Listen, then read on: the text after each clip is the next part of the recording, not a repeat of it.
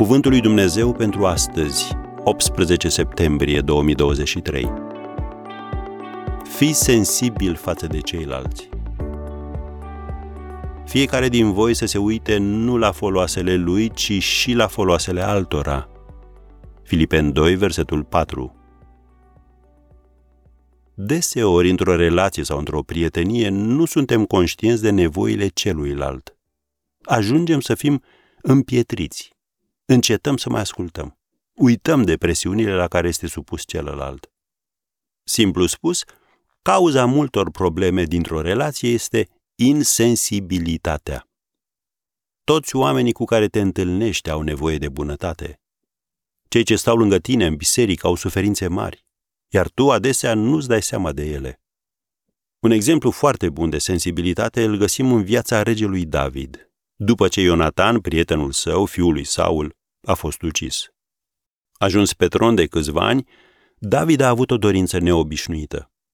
A întrebat dacă mai există cineva din familia lui Saul căruia să-i facă bine din pricina lui Ionatan.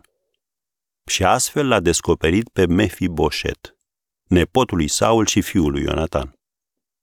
Când David a trimis să fie adus la el, mai mult ca sigur că Mefiboșet, care era olog, se va fi gândit: voi fi ucis, pentru că fac parte din vechea dinastie. Să reținem însă cuvintele împăratului David, 2 Samuel 9, versetul 7. Nu te teme, căci vreau să-ți fac bine din pricina tatălui tău, Ionatan. Îți voi da înapoi toate pământurile tatălui tău, Saul, și vei mânca totdeauna la masa mea. Reacția lui Mefiboșet este interesantă. El a respectat protocolul palatului regal, s-a închinat și a spus: cine este robul tău ca să te uiți la un câine mort ca mine? Scrie în versetul 8. Evreii considerau atât pe câini cât și pe cei dintre neamuri necurați. Mefiboșet se simțea ca un câine și se aștepta să fie tratat ca atare. Dar iată ce trebuie să reținem să învățăm și noi. David și-a luat timp, a depus efort și a fost sensibil la nevoile lui Mefiboșet. Unul dintre pericolele succesului este acela că te poate face insensibil față de ceilalți.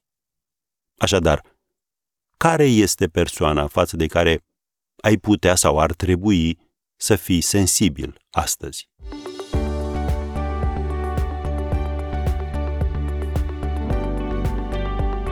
Ați ascultat Cuvântul lui Dumnezeu pentru astăzi, rubrica realizată în colaborare cu Fundația SEER România.